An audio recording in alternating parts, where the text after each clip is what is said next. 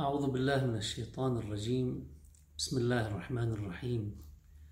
الحمد لله رب العالمين والصلاة والسلام على سيدنا محمد وعلى آله الطيبين الطاهرين وأصحابه المنتجبين وعلى جميع الأنبياء والمرسلين.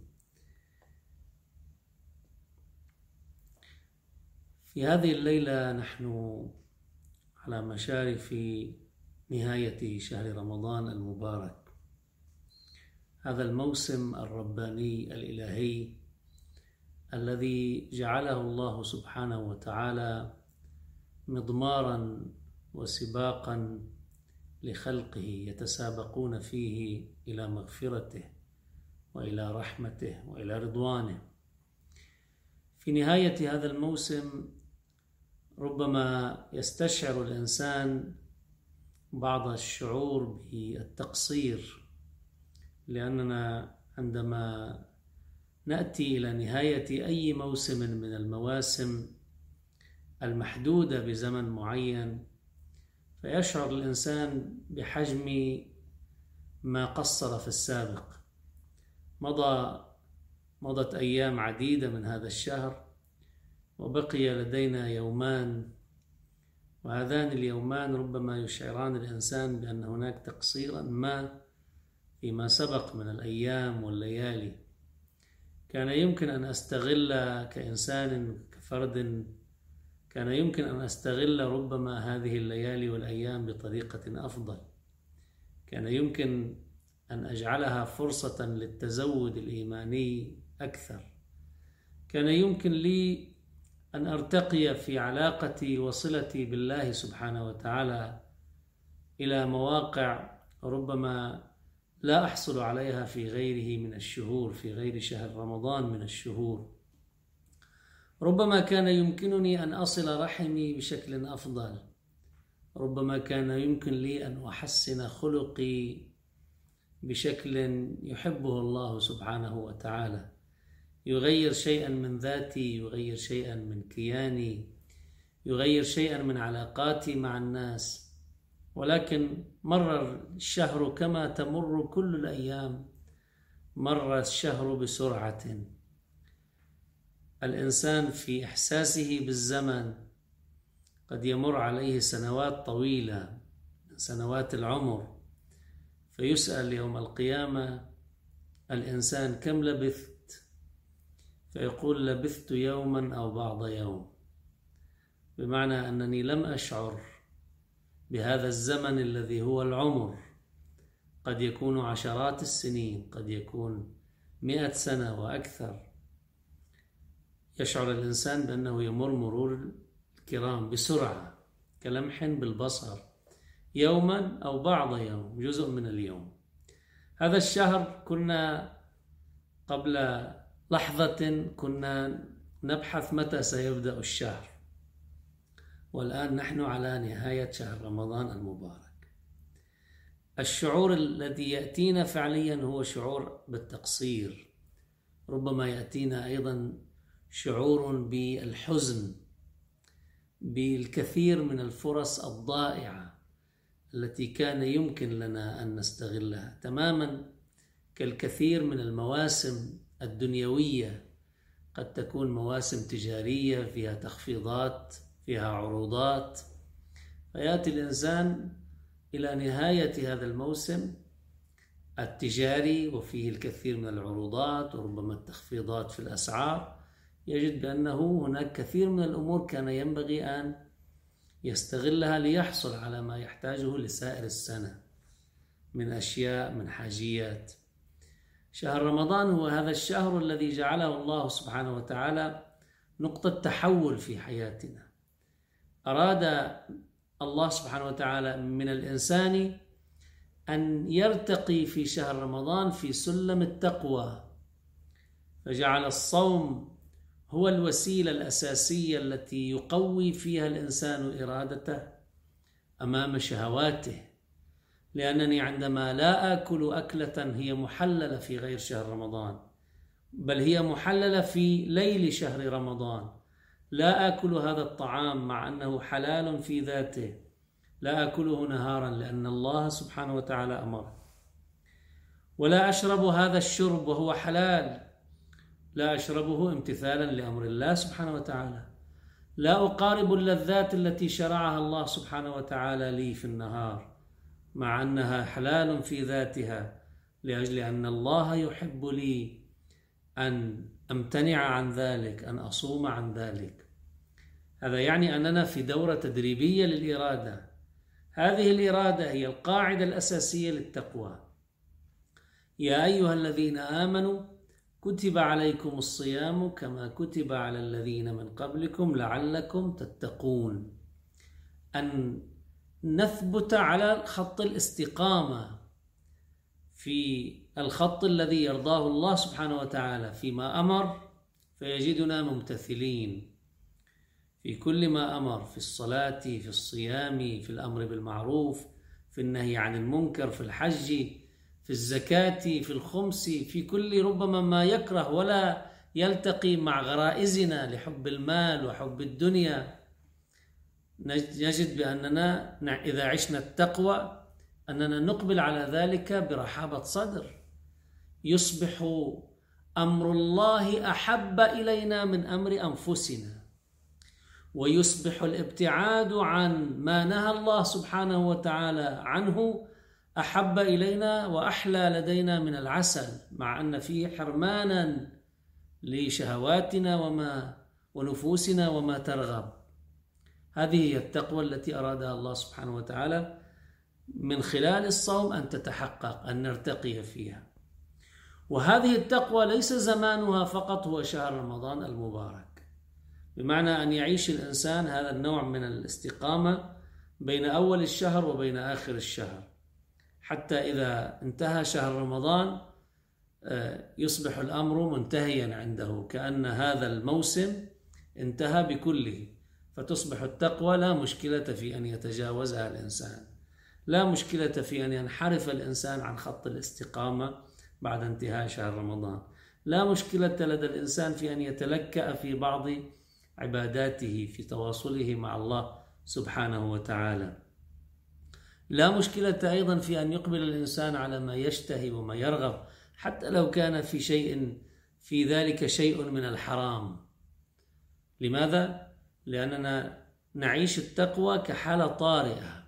الله يريد لنا أن لا نعيش التقوى بهذا الشكل الذي إذا انتهى معه شهر رمضان شعرنا بأننا كأنه كيف إنسان يطفئ النور بأن يضغط على مفتاح الإضاءة والإطفاء. فهذا الأمر من هذا القبيل. كيف شهر رمضان انتهى نضغط على السر خلاص انتهى كل شيء. صور الشاعر هذا الموضوع بشكل لطيف يقول هذا صاحبنا الشاعر كان يشرب الخمر فعندما أتى شهر رمضان امتنع عن شرب الخمر. ثم بعد ذلك لما جاء العيد أنشد شعرا يقول رمضان ولا هاتها يا ساقي مشتاقة تسعى إلى مشتاق يعني رمضان خلص فأيها الساقي للخمر آتنا بأكواب الخمر. هي مشتاقة لي وأنا مشتاق لها مشتاقة تسعى إلى مشتاق كثير من الناس كثير منا ربما عندما ينتهي شهر رمضان البرنامج الذي عاشه في شهر رمضان ينهيه عند ليلة العيد أو يوم العيد وبعد ذلك يعود إلى برنامجه الأصلي ما قبل شهر رمضان. ما عنده مشكلة في الحرام ما عنده مشكلة أن يخلط حلالا بحرام ما عنده مشكلة ببعض التجاوزات ما عنده مشكلة بأن يبتعد عن الله سبحانه وتعالى وينسى الله. في سائر أيام السنة ثم يعود في شهر رمضان القادم يعود ويذكر الله من جديد وهكذا. فيكون الإنسان أمام قطعة من الزمن آه، نتيجة أن الجو العام هو كذلك فيعيش هذا الجو وبعد ذلك ثم يبدأ ليكسب في داخل السنة يكسب الكثير مما يناقض ما عاشه في شهر رمضان. ولذلك مع نهاية هذا الشهر لابد أن نطرح على أنفسنا سؤالا ما الذي سنحمله معنا من شهر رمضان؟ ما الذي سنحرص على أن شهر رمضان إذا خرج وانتهى وبدأ شهر آخر في حساب الزمن أن بعض الذي كنا نمارسه على الأقل نقول بعض الذي كنا نمارسه على الأقل وإلا يمكن الإنسان مطلوب منه كل شيء. لكن بعض الأمور التي حرصنا عليها في شهر رمضان هل سنأخذها معنا إلى ما بعد شهر رمضان أو أنها ستموت عند أعتاب يوم العيد؟ هذا السؤال مركزي ومحوري إذا كان المطلوب في شهر رمضان أن نحصل على التقوى فمعنى ذلك أن التقوى لا تختص بشهر من الزمن. وإنما التقوى هي في كل أيام السنة في كل لحظات اليوم في كل ثواني العمر. لابد أن يكون الإنسان تقيا لأن الإنسان عندما يبتعد عن الله سبحانه وتعالى وعندما ينسى الله عز وجل فإنه ينسى وجوده. ولا تكونوا كالذين نسوا الله فأنساهم أنفسهم أولئك هم الفاسقون. نحتاج إلى ذكر الله لأنفسنا. نحن نذكر الله تعالى نذكر أنفسنا من خلال ذكر الله عز وجل. على هذا الأساس لابد أن نطرح على أنفسنا السؤال التالي. ما الذي سنحمله معنا من شهر رمضان؟ هناك الكثير مما عشناه النبي صلى الله عليه وآله وسلم بين لنا برنامج شهر رمضان. حرصنا في شهر رمضان على أمور ربما لا نحرص عليها في غير شهر رمضان. من الشهور بتلاوة القرآن بالصلاة في أوقاتها ربما بالتزاور هلا بزمن الكورونا بالتهاتف بصلة الرحم بأن نتحنن على أيتام الناس على فقراء الناس أن نحاول تحسين بعض أخلاقنا وهكذا. لدينا الكثير مما ذكرته خطبة النبي صلى الله عليه وآله في استقبال شهر رمضان وحرصنا عليه كلا أو بعضا. السؤال الآن ما الذي سنحمله معنا من شهر رمضان؟ هلا البعض يمكن ما يطرح عليه هذا السؤال؟ يعني لا يطرح هذا السؤال على نفسه أصلا. يقول أنا ليش بدي أحمل معي شيء من شهر رمضان؟ خلص هذا الموسم بكفي. صلينا له لله صمنا له لله وخلص كافي بعد. من بعد شهر رمضان نبدأ البروجرام القديم. نرجع نعود ونبدأ نعمل بالبرنامج القديم.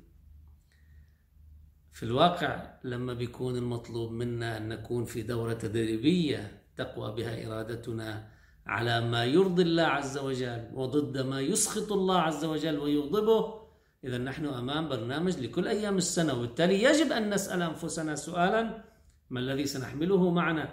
ما الذي سنحافظ عليه؟ ما الذي سنحرص على أن لا يختفي كليا من برنامجنا ما بعد شهر رمضان؟ هذا أمر أساسي.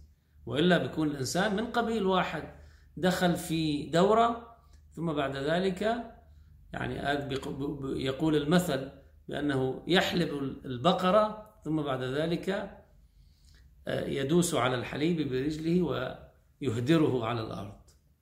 الأمر ليس كذلك. نحن نحتاج إلى هذا الزاد أن نأخذه معنا. لا نأخذ هذا الزاد معنا من دون أن نسحب معنا بعض الممارسات بعض التطبيقات التي كنا نحرص عليها في شهر رمضان أن نأخذها معنا إلى ما بعد شهر رمضان. يمكن لنا أن نفكر على الأقل في ثلاثة أمور أساسية ربما بشهر رمضان اعتنينا بها أفضل من شهر شوال أو ما قبل ذلك. الأمر الأول أن نحرص على الحالة الروحية. نحن في شهر رمضان ربما كان حاضر عنا الله سبحانه وتعالى العلاقة مع الله الصلة بالله عز وجل. عبادة الله والاهتمام بها في شهر رمضان كان حاضر عندنا. يمكن الإنسان كان في السابق يصلي مثلا متأخرا. بعضنا كان يصلي يوما ولا يصلي يوم آخر ينشغل في شغل الحياة الدنيا في كسب المال كسب العيش. ويقول له أنا أصلي بعد ذلك أقضيها في الليل مثلا. أو بعدين بوصي فيها لا يقضيها حتى في الليل يوصي فيها عند لتقضى عنه بعد موته. بشهر رمضان ربما حرصنا على هذا اللون من الصلة بالله عز وجل.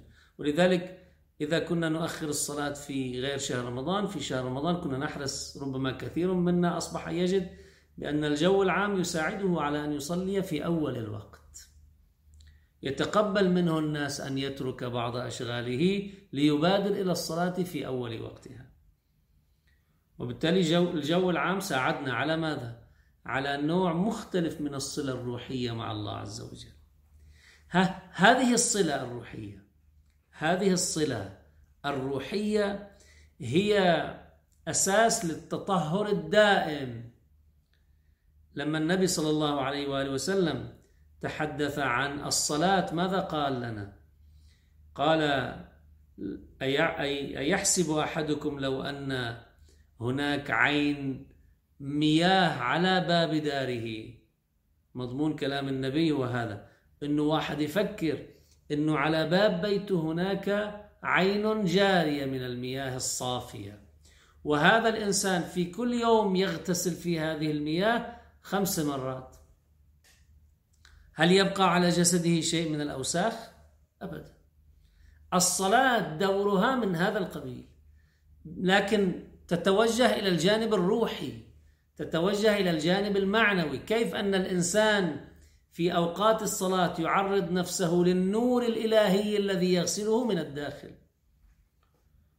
هذا التطهر لا نحتاجه فقط في شهر رمضان وإنما نحتاجه لسائر أيام السنة.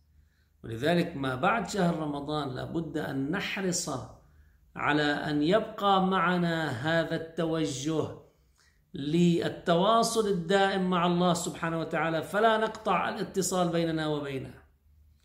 وأن يكون هذا الاتصال في موعده فلا نؤخر الموعد. نحن إذا عندنا موعد مع إنسان مهم بالحياة نبقى قلقين حتى نصل على الموعد. الله الذي هو الخالق والرازق ذو القوة المتين رب العالمين خالق الخلق ومالك الملك وباسط الرزق ذو الجلال والإكرام. أذن لنا بأن نتواصل معه بشكل مباشر. وضرب لكل منا موعدا. لكن كثير من الأحيان نحن نستخف بالله سبحانه وتعالى. يكون الله أهون عندنا من غيره من مخلوقاته. هذا الأمر من الأمور التي يجب أن نفكر فيها وأن نحرص على أن نأخذها معنا ما بعد شهر رمضان. البعد ثاني أو أمر ثاني أيضا مما حرصنا عليه في شهر رمضان مرتبط بهويتنا الثقافية. نحن كنا نقرأ القرآن. البعض كان يقرأ القرآن للأجر والثواب كثير منا ربما كذلك لكن هل فكر الواحد منا أن تلاوة القرآن هو نوع من المراجعة لكل الأفكار لكل الطرق لكل الأساليب لكل المناهج لكل القيم لكل الأخلاقيات لكل السلوكيات التي أراد الله سبحانه وتعالى أن تشتمل عليها ثقافتنا الإسلامية. يعني نحن بشهر رمضان الذي يختم القرآن بتدبر هو يقوم عمليا بمراجعة لعناصر ثقافته الأساسية وبالتالي يثبت الهوية الإسلامية من خلال القرآن الكريم. هذا الأمر أيضا نحتاجه لكل أيام السنة. المراجعة الدائمة البوصلة الدائمة لأفكارنا ومناهجنا وطرقنا وأساليبنا وعاداتنا وتقاليدنا وأحكامنا وقواعدنا في الحياة وقيمنا وأخلاقنا المراجعة الدائمة. أن يكون لدينا بوصلة دائمة كلما انحرفنا قليلا. نأتي ونتذكر من خلال ماذا؟ من خلال مراجعة كتاب هويتنا وهو هذا القرآن الكريم. ولذلك هذا الأمر نحتاجه في كل أيام السنة. التي ربما الأجواء فيها لا تكون مثل شهر رمضان فيها شيء مؤاتي يذكر الإنسان بمسؤولياته بين يدي الله. بالعكس في كثير من الأشياء تنسينا الحياة الدنيا كثيرا من ذلك. طبيعتها انشغالاتها انجذاباتها. نحتاج إذن إلى أن نؤكد على هذه المراجعة الدائمة لثقافتنا بما يخدم تثبيت هويتنا الإسلامية وهذا لا يتم إلا من خلال هذه النعمة الإلهية التي تركها الله سبحانه وتعالى بين أيدينا نحن البشر فيما أوحى به إلى نبيه صلى الله عليه وآله وجمعه في قرآنه وتركه بين أيدينا. هذا ما نحتاجه إلى أن نحتاج إلى أن نأخذه معنا أيضا لسائر أيام السنة. أن لا ينتهي شهر رمضان وبعد ذلك نجد أنفسنا كنا نقرأ في اليوم جزء صرنا لا نقرأ حتى في الشهر جزء. وصولا إلى شهر رمضان القادم نبدأ من جديد. لا أبدا. ما في مشكلة. إذا كنا نقرأ في كل يوم في شهر رمضان جزء طبيعة الزمان يساعد. على الأقل نختم القرآن كل شهرين كل ثلاثة أشهر مرة. وهذا يساعدنا على التفكر ربما أكثر. لكن أن لا نقطع الصلة بالقرآن لسائر أيام السنة. هذا أيضا جانب ثاني. من الأمور أو من الجوانب التي أيضا هي مهمة لكي نأخذها معنا لسائر أيام السنة هي ما يرتبط بإنسانيتنا. بخطبة النبي صلى الله عليه وآله بكثير من آيات القرآن الكريم يؤكد على مبدأين أساسيين في حياتنا الاجتماعية. مبدأ صلة الأرحام وهذا يحتاجه الإنسان دائما لتوازنه النفسي توازنه الاجتماعي. يحتاج دائما إلى هذا التواصل الإيجابي مع الناس. بل بعض الدراسات اعتبرت بأن وجود هذا اللون من العلاقات الإيجابية بين الناس خصوصا بين الأقارب هو باب من أبواب السعادة في الحياة. فإذا هل مجرد أن انتهى شهر رمضان بعد ذلك لا يتعرف أحدنا على أرحامه لا يسلم عليهم لا يسأل عنهم؟ هذا أمر. الأمر الثاني هو أن نخرج من أنفسنا أنانياتها. إذا كنا في شهر رمضان نحرص على كفالة اليتيم ونحرص على الالتفات للفقراء فنحن نحتاج أيضا إلى ذلك في غير شهر رمضان بشكل أكثر. بشكل أكثر. لماذا؟ لأن الأجواء العامة قد لا تجعل كل الناس أو كثير من الناس آه، تتوجه باتجاه أن تحنو على الأيتام والفقراء والمساكين. هؤلاء الفئات المحرومة والمستضعفة في أي مجتمع من المجتمعات. نحتاج إلى هذا التطهر الإنساني. هذه الروحية الإنسانية أن نحافظ عليها بعيدا عن عن صفة البخل في الإنسان. حب المال هو غريزة من غرائزنا المركبة فينا. وبالتالي نحتاج أيضا إلى هذا اللون من التزود الإنساني ما بعد شهر رمضان. إذا هناك جانب روحي وجانب ثقافي وجانب إنساني نحتاج إلى أن نفكر في ما بعد شهر رمضان. طبعا هذه أمثلة وإلا كل إنسان قد يجد أمور أخرى أيضا تهمه أن يبقيها. المهم أن لا يكون الواحد منا عندما ينتهي شهر رمضان تنتهي علاقته تماما بكل ما حرص على ممارسته في شهر رمضان. هذه هي المسألة الأساسية. أما بعض الأمور التي قد تهم فرد معين تهمه فرد آخر تهمه أمور أخرى هذا يتبع الجانب الفردي. أنا حاولت الليلة أن أعطي بعض الأمثلة على ذلك. ولذلك هذا الأمر نحتاج إلى أن نليه عناية أساسية في حياتنا لكي لا يخرج علينا شهر رمضان وقد ربما رجعنا إلى سابق عهدنا من من دون أن نملك الكثير من التغيرات الأساسية والإيجابية في حياتنا.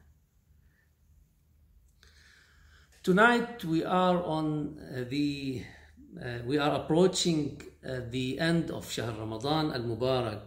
Maybe some of uh, us or many of us feel that uh, feel of some uh, some failure in in his days and night, the previous one, the past days and night of Shahr Ramadan.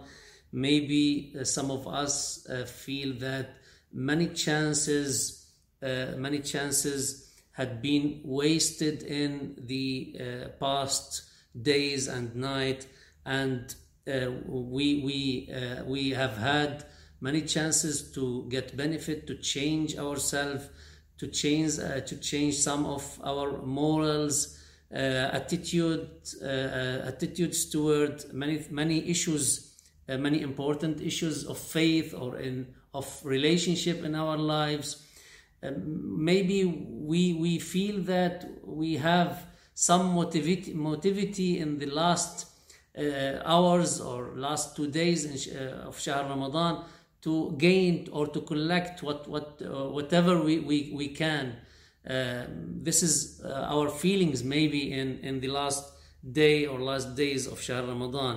the main important uh, issue that we have to uh, be aware of is uh, what should we carry from those practices that uh, we stressed on uh, during the days and nights of Shahr Ramadan al Mubarak. We suggest here to think about uh, three aspects or, or three kinds of practices. The first one, the spiritual practices especially our prayers, um, to to try to let uh, the uh, the uh, or try to maintain with care our daily prayers uh, at at time. This appointment, this important appoint, appointment appointment between us and Allah Subhanahu wa Taala, we must maintain this uh, this uh, kind of uh, care um, in, in, in order to gain from this connection to Allah subhanahu wa ta'ala and the rest of, of, uh, of, the, uh, uh of the year.